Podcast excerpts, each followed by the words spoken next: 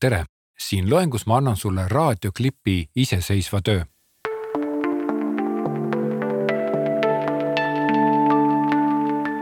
ja see kõlab niimoodi. loo kahekümne sekundiline raadioklipp kodukindlustusele. link on loengu tekstides. selle ülesande puhul on oluline mõista, et kes võiks olla sihtgrupp, kellega sa räägid.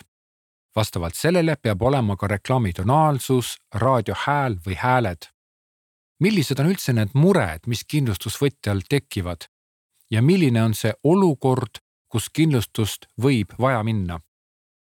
milline on see põhiline argument, mille sa reklaamis välja tood ja kuidas ehitada klipp üles niimoodi, et ta ärataks tähelepanu ja jääks meelde?